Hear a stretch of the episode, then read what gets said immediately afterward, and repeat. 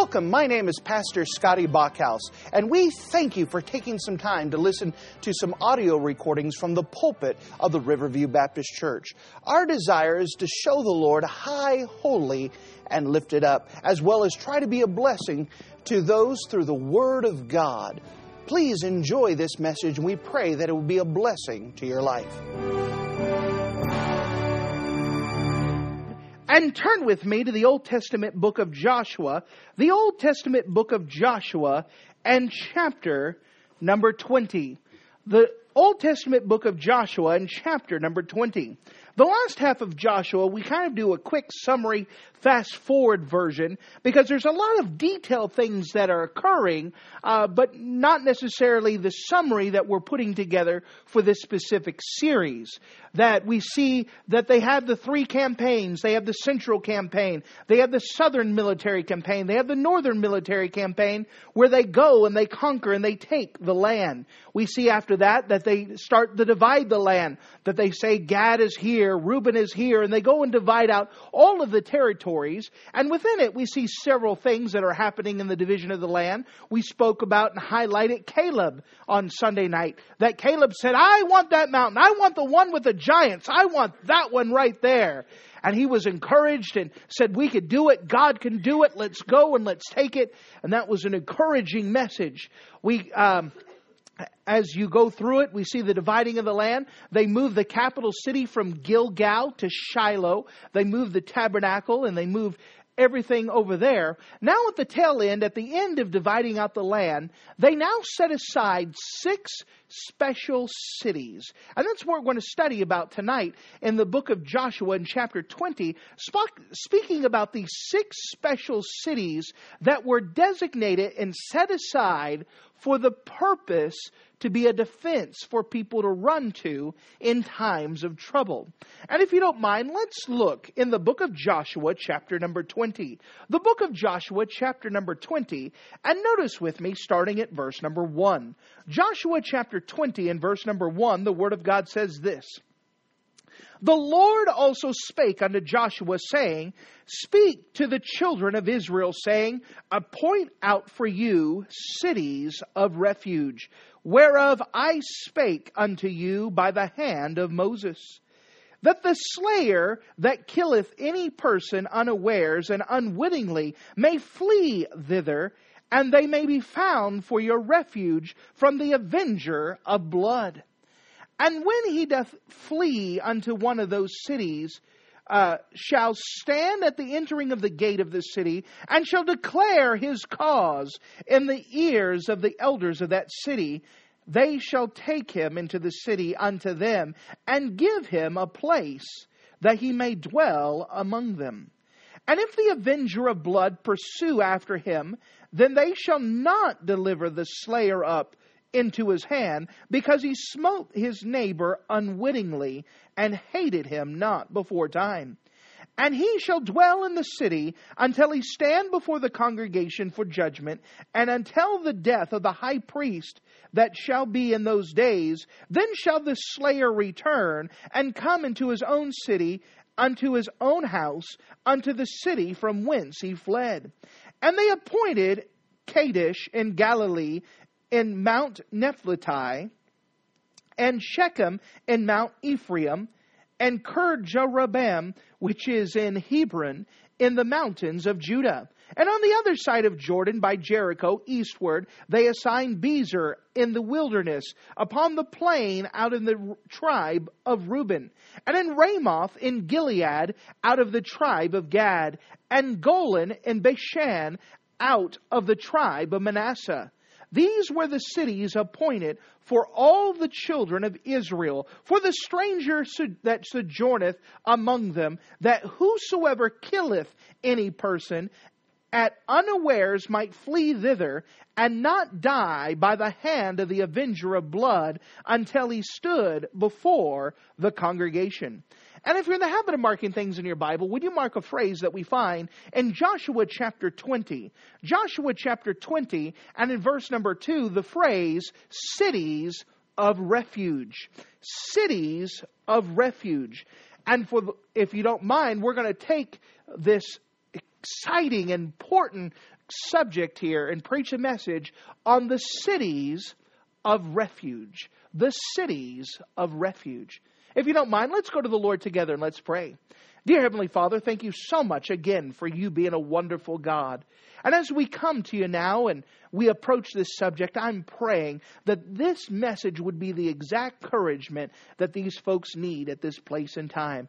Lord, I'm thankful for your word of God, and I'm thankful that we could see Jesus all the way through it. And this is one of those clear pictures that we see of our Jesus, and that we could run to him for refuge. We could flee to him in the midst of destruction and storms, and that you promise to give us protection. Lord, I'm asking that you would just fill me with your precious Spirit now. I'm very conscious of my own inability. Lord, I don't want to preach anything in my own flesh and my own ability. It's got to be you, Lord. You are the God that needs to speak to these good folks tonight. You are the one who's able to encourage them in the midst of their own life troubles and struggles and things they've got going on. Encourage your people. Do a work in the hearts of your folks here tonight. And we love you. In Jesus' precious name we pray. Amen. This is an exciting passage here. It's only a couple verses long, this chapter, only 9 verses. But in here is a very powerful picture speaking about the Lord Jesus Christ dealing with these cities of refuge. Now, as the land has been conquered, and as the land has been divided out so the people could continue to make a place for themselves and their children and their grandchildren and so on, that they also understand that within society that different things happen. Accidents happen, other things occur. And so they're setting up different cities for people to flee to in order to protect them from destruction that may yet to come. If you don't mind, the first thing I'd like to show you here is the purpose of the cities of refuge. The purpose of the cities of refuge. Notice with me in Joshua chapter 20, starting at verse 1. The Lord also spake unto Joshua, saying, Speak unto the children of Israel, saying, Appoint out for you cities of refuge, whereof I spake unto you by the hand of Moses. Now, this is something that wasn't last minute. This was something that was planned earlier and was spoken several times in the Bible that you need to set up these cities of refuge. You need to set them up. In fact, if you want to go back and do your own reading on this, we have them found in the book of Deuteronomy chapter 19. Deuteronomy 19 verses 1 through 13 is a big hunk passage talking about how they're going to set up the cities of refuge and where they need to set them up. And then the book of Numbers, chapter 35. Numbers 35, verses 10 through 34, gives more instructions on the city of refuge and speaks a little bit more about who's supposed to be protected, what is qualified for someone to run to the cities of refuge. It gives a lot more details. But this is something that God had previously spoken about. And now after they've conquered the land, they divided out the land, now they want to set up these cities for the protection of people in the time yet to come. Notice with me in verse number 3. That the slayer that killeth any person unawares and unwittingly may flee thither, and they shall be for your refuge from the avenger of blood. Now, the reason why they have to set up this city for the avenger of blood is because capital punishment was a very big deal to the Lord. Capital punishment is first set up as Noah stepped off the ark. The very first law that God set up was that if someone murders a person, they have to be killed themselves. And God set up government to be the function of carrying out this punishment that we see government set up. But capital punishment has always been in God's plan of setting up a society that is proper, that is decent, and in order. It has always been important. And so murderers, they don't get to be on death row for like 30, 40 years and appeal after appeal after appeal. I understand why our justice system does that. But murderers, according to the Bible, are to be, their life is to be taken. That God considers human life so precious. He considers it so sanctified that human beings are God's crowning part of creation. And they are very special and important to Him. That God has set up the punishment of capital punishment for the crimes of murder. God despises murder. It goes on and speaks about this capital punishment. And he made it clear that in the book of Numbers, chapter 35, I'm going to kind of summarize what is being said here. But in Numbers 35, verses 31 through 34, again, that was a passage I made reference to before, that it talks about that God made it clear that murderers, if they are not put to death, they would defile the land. It would make society start to fall apart. It would make things where it'd be more corrupt. That if murderers were not executed, if capital punishment was not set up and was not carried out, then the society as a whole would fail, the land would be defiled, and God's blessing would start to be removed from that society. And so this was a big deal. So God also believes in protecting innocent life.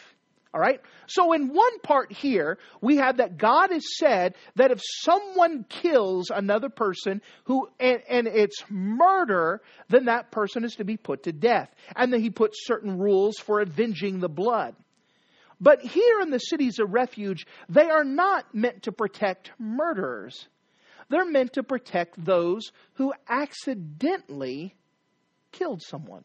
And in the book of Numbers 35, it goes and gives a little bit more rules. The whole chapter is pretty much dedicated to it. But let's say that I'm working on a ladder and someone happens to be going by and I drop my paint bucket. And it hits him on the head. It's just one of those freak things. And it kills the guy. Did I intend to murder him? No, it was an accident. So because capital punishment was such a very important law and a very important punishment, because it was an accident, what would happen is that someone would be appointed to carry out justice for the death of the person who died. Because I don't want to die now. I'm innocent. I could go to a city of refuge to flee to and to plead my case and to have protection. We'll get more into that here in just a second. But the cities of refuge were made to make sure that people weren't punished for accidental death. Now, murder, it goes on and talks about murder is mostly dealing with motive. For example, if I hate a person and I plan their death, that's clear murder. But if I accidentally do something, you know, one of those freak accidents, something happens, you know, like the paint can dropping, then there is a protection for me, so I would not be slain because of the accidental killing of someone else.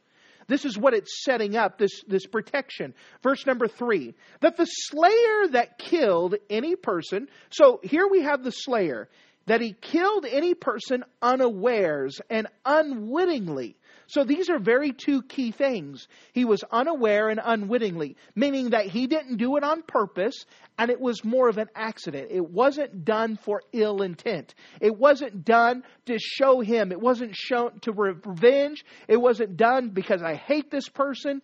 It was an accident. And unfortunately, accidents sometimes occur.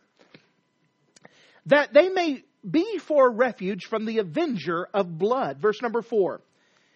And when he doth flee, when he, that's the slayer, that doth flee to one of these cities, shall stand at the entering of the gate of the city, and shall declare his cause in the ears of the elders of the city.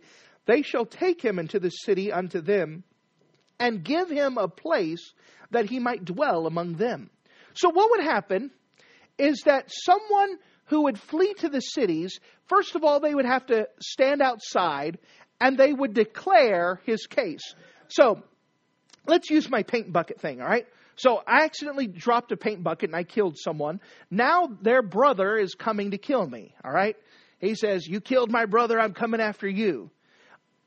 Well, I'm going to go to a city of refuge. I'm going to go there and said, I need to plead my case.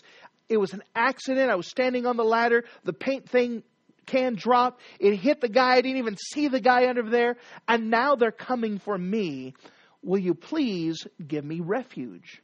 So he would go and plead his case to the entering in. Then what would happen after explaining the case? The fleeing person would expect to find protection within the walls. And what would happen is that he would have to stay living in the walls in order to be guaranteed that protection. Notice as it goes on in verse number 5. And if the avenger of blood, so the guy's brother comes up, to pursue after him, so he's chasing after him, I'm going to get you for killing my brother, then they shall not deliver the slayer up into his hand, because he smote the neighbor unwittingly and hated him not before time. So once again, it wasn't a thing because I hated him and now I planned this thing. It was an accident. It just happened. That the city of refuge would give a protection. They could not come into the city to chase after me. And the city would not hand me over to them and say, oh, nope, you're guilty. Hand him over. You do with him as you want. I would be guaranteed in these cities of refuge protection. So that way I would not be murdered or revenged upon for an accident. Now, again, the accident is the key thing. If I murdered someone in cold blood, then the city would say, nope, a capital punishment has to go through. You were guilty of murdering someone, then you have to carry out the sentence. But if there was an accident, I could run to this city. I could plead my case, and they could promise me protection. Now again, that key was premeditation. Notice in verse number 6. And he, that's the person who did the accident, shall dwell in the city until, now here's the things that he has to do there, until he stand before the congregation for judgment. So basically he has to have a trial. So he goes and they put on trial, and in the trial, I have to be proved that I murdered the guy. And remember, in Levitical law, you had to have two witnesses. I heard him talking about he was planning on killing the guy, and I saw him do it. You know, they had to have two witnesses, a testimony of two witnesses. So without those two witnesses, and I just dropped the paint thing. I didn't do it. I did not kill him on purpose. It wasn't intentional. It was an accident. There would be a trial, and the people would do in judgment, and they would rule, okay, he did not do it. He did not kill the person. So he could stay in the city until he had the trial, and until the death of the high priest that shall be in those days. Then shall the slayer return and come into his own city, and into his own house, unto the city from whence he fled. So what would happen is that the slayer would remain in the city until he went through a trial. Then, when the high priest of Israel died, everything reset. Now I can go back to my hometown, to my own home. And by the way, the avenger could do nothing to me. The time is elapsed. I could leave the protection. But until the high priest died, the city would actually give the guy a place to live. They would take care of him. They would try to allow him to flourish and to stay in that society until the high priest died. But that city was to give him that protection, to take care of his needs, to allow him to survive there. But when the high priest died, all the cases reset.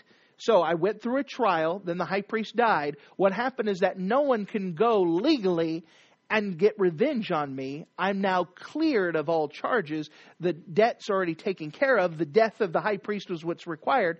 Now I can go back home and resume my normal life again. But this is what is set up. This was the laws. And again, the other passages in Deuteronomy 19 and Numbers 35 gives a lot more details about what's going on. And Joshua is giving a summary about what's occurring, that they set them up and give a quick summary of why it's for. Now, the next thing I want to show you here, not only the purpose of the cities of refuge, but the names of the city of refuge. Names are always important. Notice as they set up these specific cities. In verse number 7, it says this. And they appointed Kadesh, The first city we see here is Kadesh. Kadesh means the holy place, holy place. So basically, this is the holy place. You could go there and you could get protection from the Lord. You can go there and spend time with him, Kadesh.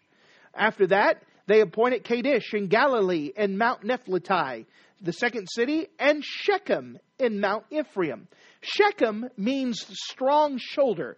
Basically, it's I could go there and I could expect the protection of someone who's strong. It just that city is supposed to carry that I could go there and I could get the protection I need.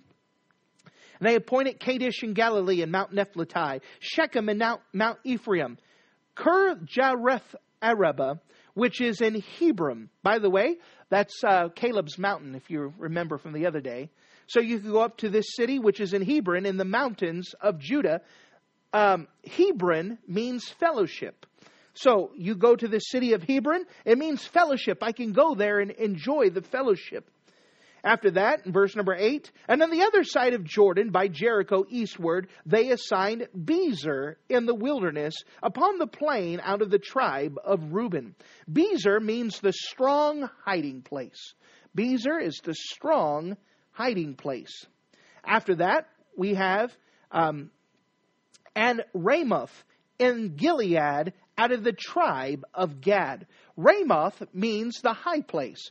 It's the high place. I could go there and seek for refuge. And on the other side of Jordan, by Jericho eastward, they assigned Bezer in the wilderness on the plain of the tribe of Reuben, and Ramoth in Gilead out of the tribe of Gad, and Golan in Bashan out of the tribe of Manasseh. The word Golan means the enclosure for captives. That's a small word for a big phrase there. The enclosure for captives. Now, each of these cities had special features. Each of these cities were built on hills. So that way you could always see the city of refuge. They were built on hills. You could go and run to it. They're easy to find. They're not tucked away in a valley. You could go and see them. You could see that light post. In addition, they were on a plain marked road. Have you ever tried to find someone's directions and the roads don't match up and you have to find the twisty and turns? And these cities were on a plain marked road where anyone can follow them and know how to get to them. In addition, following this, there was a Jewish law that was passed that once a year, the road was to be repaired and clear signage was to be posted so all could find it. So it was made, so it was on a hill. The roads are clearly marked. The roads are easily travelable. It's trying to make it so everyone can make it to the city of refuge. In addition, there was not a single city of refuge that was not within a day's journey of anywhere in Israel. So within a day, if there was an accident happened and I know that the people are coming for me, I can easily make it within a day to one of these cities of refuge. You see, God made it this way that anyone can have access to it. Anyone can see how to get to it. They can easily be found, and it's easy to get to if I have that need. God made it so it would be easy to. Another wonderful thing is that it was available to Gentiles as well as to the Hebrew people. Notice in verse number 9, and these cities were appointed for all the children of Israel and for the stranger that sojourneth among them, that whosoever killeth any person unawares might flee thither and not die by the hand of avenger of blood until he stood before the congregation. So this is a big deal, that you didn't have to be just a part of a group. Anyone could take advantage. Anyone could run to the city of refuge. Anyone can go and get the shelter they need from the destruction that was sure to come if they didn't flee to the city of refuge. So these cities are set up, and they're a very practical part of society to protect people who were innocent, who did not intentionally murder or kill someone with intent, that if it was an accident, they would not die because of the accident. Now, we hit the practical. We talked about the purpose of the cities of refuge. We talked about the names of the city of refuge and some facts about them. But let's get to the good stuff. Let me show you about how Christ is pictured in the city of refuge. Let's see how Jesus is pictured here. If you don't mind, I want to turn to two passages really quick, and then we're going to come back here. But turn with me to Psalm 46. Psalm 46. I want to show you some things that the Bible says comparing Jesus to these cities of refuge. Psalm 46. Notice with me in verse number 1. Psalm 46 in verse number 1, this is very clear. God is our refuge and strength, a very present help in trouble. You know what that means? That God says when you have trouble, when you have heartbreaks, when the world is coming after you, when you are doomed for destruction, you could run up to God. And He is your strength. He's your refuge. What is a refuge? It's a safe harbor. It's a place of protection. You can always run to God. Dear friend, I don't care what troubles you may have, whether they're family problems, whether they're financial problems, whether they're physical problems. You can always run up to God. And you can get safe harbor from Him. You can get the protection you need. Run to God. Run to God. He is my refuge. He's my strength. He is a very present help in trouble. Aren't you glad that God is never far away when you need Him? He's there and available. Let's see something else. Now, there's a lot of passages that make reference to God being a present help, but I wanted to show you this one. Let's go to the New Testament and let's see about Jesus, if you don't mind. The book of Hebrews, chapter number 6. The book of Hebrews, chapter 6. While you're turning there, many of you know that Hebrews is my favorite book. I love the book of Hebrews. The book of Hebrews takes the Old Testament economy and filters it through the light of Jesus. And through the book of Hebrews, the key word is better. That Jesus is better than the angels. He's better than Moses. He's better than the tabernacle. He's better than the temple. His blood is better than the sacrifices. And it goes on and it compares it over and over that Jesus is better. You want to know what's better than the cities of refuge?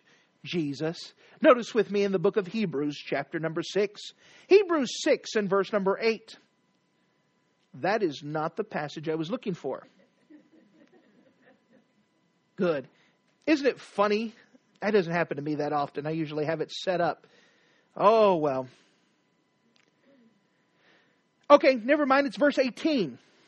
That's what happens when you type stuff. Sometimes you miss that one. Good. Hebrews chapter 6 and verse number 18.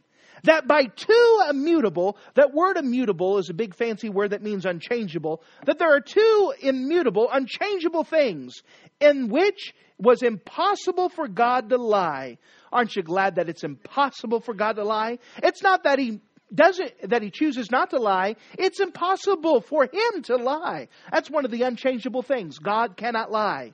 A second thing we see here, by two immutable things in which it's impossible for God to lie, that we might have a strong consolation who hath fled for refuge to lay a hold upon the hope that's set before us. You know what He is? We could flee to this refuge. We could run to Jesus. That God can't lie, that's one thing that's unchangeable. One thing that will never change is that God cannot lie. The second thing that cannot change, the one thing that cannot bend, is that you could always run to Jesus for help. There's never a time where He will say no. Any time that you have a need for Him, even if you're in trouble, you could always find refuge in Jesus. That is an unchangeable fact. Dear sir, I don't care what type of problems you may have, you could always run to Jesus. Dear lady, I don't care what you may feel like, you could always run to Jesus. You can always run to Jesus. He will always be a refuge in time of trouble. He is always there. He will never shut down. He will never turn you away. He will always take you in. Oh, what a wonderful thing. So the Bible makes several references about how God and Jesus are a refuge we can flee to. But may I compare, if you don't mind, let me do a comparison of how these Jesus and the city of refuges are the same. One comparison is that both Jesus and the cities of refuge are within easy reach of a needy person. Oh, aren't you glad that Jesus is always within easy reach? For whosoever shall call upon the name of the Lord shall be saved. You could always get to Jesus. You could always run to Him. You could always find Him. Remember how the roads And everything was set up. The roads were always repaired. There was clear signage. It was on top of a hill. It's within one day's journey. Why were they made that way? So anyone can make easy reach to one of these cities if they had to. All you have to do to come to Jesus is just run to Him, flee to Him, talk to Him, ask Him. He is always available. You'll never get a busy single with God. You'll never get one for English, 2 for Spanish, 3 for Chinese, whatever else. You could always find Him. There's always someone on the line. You could run to Him anytime. He is always within city reach. You know, these cities of refuge would be useless if someone couldn't get to them. If it was across the country, you know, like Disneyland. Some of you can never make it to Disneyland. It's just too far away. Well, these cities are refuge. They're within easy reach. And Jesus is just there available. Whenever you need Him, you could always flee and run to Jesus. He's our city of refuge. What's another comparison we can make between these cities of refuge and Jesus? Both Jesus and these cities of refuge are open to all. They're open to all. Not just the Israelite. You know, aren't you glad that you don't have to be a Hebrew person in order to go to heaven, to go to Jesus? Aren't you glad that you don't have to be an Oriental? That means someone who lives in Asia. That's what Israel is. They're in Asia in order to go to them. You can live in North America. Aren't you glad you don't have to be in a certain time frame? Only those in the 1800s and below, they can go up. No, we can all make it. It's never going to be full. Anyone go. They will accept anyone. Jesus loves the little children, red and yellow, black and white. They're all precious in His sight. Jesus loves the little children of the world. You can run up to them. They will always, they're open to all, whether you're Gentile or whether you're Hebrew. No one has to fear that they'll be turned away from the place of refuge in their time of need. Jesus will say, no, I don't like you. You can't come in. No, He'll always say, come on in. Just come. Just come. What other comparison can we make between Jesus and these cities of refuge? We know that both Jesus and the cities of refuge become the place where one in need would live. You know, in the cities of refuge, if you came to them, they were obligated, because how the city was set up, so you can live there as long as it takes. You know what happens when you run to Jesus? You don't have to go in Jesus and out. You can just abide in Christ. You can stay in His presence. You can stay with Him. You can live with Him. You can abide with Him. In the cities of refuge, you know, you don't come to a city of refuge in time of need just to look around. You come to stay. You know, I know I need help, but I just want to go see this field over here, this museum, and then I'll be on my way. You're there to stay. You're there to be there. When you come to Christ, you don't have to go shopping around. You're there to stay. You're there to stay. Something else about Jesus and the city of refuge is that both Jesus and the city of refuge are the only alternative for the one in need. Without this specific protection, they would be destroyed. If I dropped the paint can on someone by accident and the Avenger came, if I was not in a city of refuge, I was in danger and they could take my life. It was only if I made it to the city of refuge did I have this protection. I had to flee to a city of refuge. If I chose not to flee to a city of refuge, well, I could take care of myself. I'm going to be all fine. I could do it myself. I would be in danger of being destroyed. Well, dear friend, if you think you could try to make it to heaven on your own, if you think you could somehow be good enough that you could talk your way out of it, I'm sorry to tell you that it won't work. Jesus says in John chapter 14 that Jesus said, I am the way, the truth, and the life. No one goeth to the Father but by me. There is no other alternative to get to God but by Jesus Christ. Same thing with the city of refuge. There was no other alternative. If you wanted your life to be spared, if you didn't want it to be destroyed after an accident, the city of refuge was the only hope that you had. What else do we see about Jesus and the city of refuge? Both Jesus and the city of refuge provided protection only within the boundaries. To go outside meant death. You know, the avenger, the person who's to avenge, they could wait outside the city walls. They couldn't go in and get me.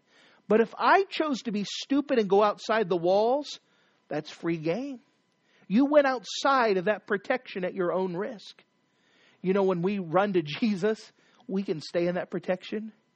Dear friend, when you choose to say, I've had enough of this, I'm going to do my own thing for a while. Let me tell you, dear friend, you're in lots of danger. You don't have that protection. Well, I don't need this church thing anymore. I'm going to go back to drinking. I'm going to go back to doing this and go and do this. You're in danger, dear friend. It's when you stay within the walls, the boundaries that God has given you, you could be guaranteed that protection. Outside of that, there is no guarantee. You do it at your own risk. What else do we see about the city of refuge and Jesus? With both Jesus and the city of refuge, full freedom, not this protection, but full freedom comes with the death of the high priest. And the cities of refuge, when the high priest died, everything was cleared, everything was erased. You can go back to your old life and live, and you can have the full freedom that you once that you could have. With us, because our high priest, Jesus Christ, he died, we can have forgiveness of sins. And will no longer owe God the debt of hell ever again. It's been erased from that account. It required the death of the high priest. It required the death of someone else to give us the full freedom. You see, these cities of refuge are wonderful things. You see, God is trying to highlight to the children of Israel time and time again, through the tabernacle, through the temple, through the cities of refuge. The whole time they're trying to point them up to Christ, trying to use these as pictures. You know, if you were to go back and talk to an old Hebrew person who knew the law, understood the cities of refuge, you could say, let me tell you about the Son of God who died for you. And if you run to Him, you could get protection. And you could do this comparison. You could show them that it's Jesus this whole thing was pointing to in the first place. He is the only hope. He is the only refuge. He's the only source we could run to. He's what we could go to. It is Jesus. It is Jesus. By the way, dear friend, we're just talking about salvation. But if you've never accepted Jesus Christ as your Savior, run to the Savior today. He is the only hope. The only hope that you have of full forgiveness, full, free, and forever. That you'll never owe God the penalty of hell ever again. But dear friend, even after you've accepted Jesus, let me tell you, you need to stay abiding with Him. That any time that you run into trouble, run to Jesus. Don't walk. Don't skip. Don't prance. Don't waltz. Run to Jesus. Run to Him. He is a very present help in a time of need. Why is it that we wait until things are so bad before we finally run to Jesus?